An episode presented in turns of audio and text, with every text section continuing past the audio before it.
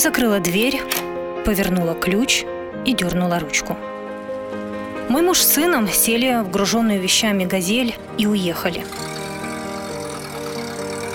Мне в машине места не хватило, и я поехала рейсовым автобусом. Перед отъездом в спешке я умудрилась обжечь себе руку кипятком. Сильно нервничала. Мы все нервничали, даже мой пес Тор нервничал вместе с нами. 27 июня 2014 года тот чай для моей семьи стал прощальным, а путешествие длится по сей день.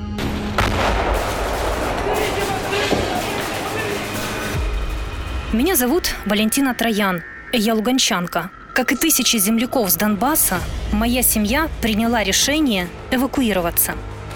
Русский мир не наступал, он уже ворвался в наши города. Железнодорожный вокзал был просто переполненный людьми. Люди просто подлазили к кассе, говорили, дайте билеты хоть куда-нибудь. А мы были типа счастливчики, мы типа были с билетами, мы просто ждали своего поезда но потом по радио огласили, этот поезд не придет.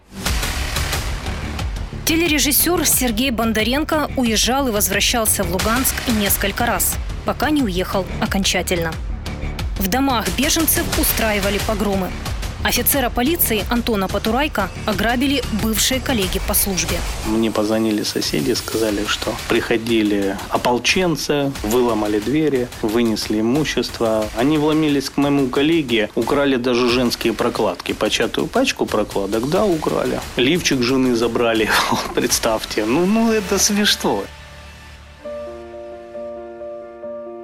Многим из нас до сих пор снится дом – тот дом образца 2014 года, в котором замерло время, в котором мы встречали гостей.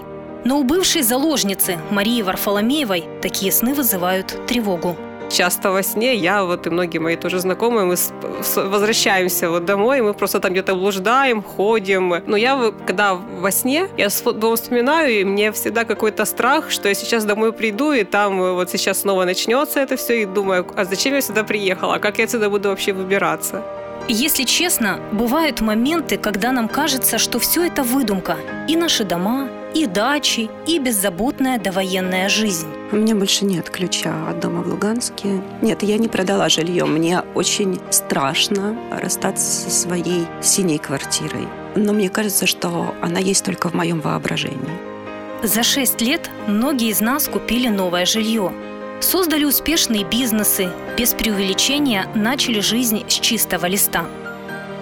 Но иногда хочется просто прийти домой, сесть на старый скрипучий диван и полистать семейные фотоархивы. Мой подкаст «Донбасс. Ключ от дома».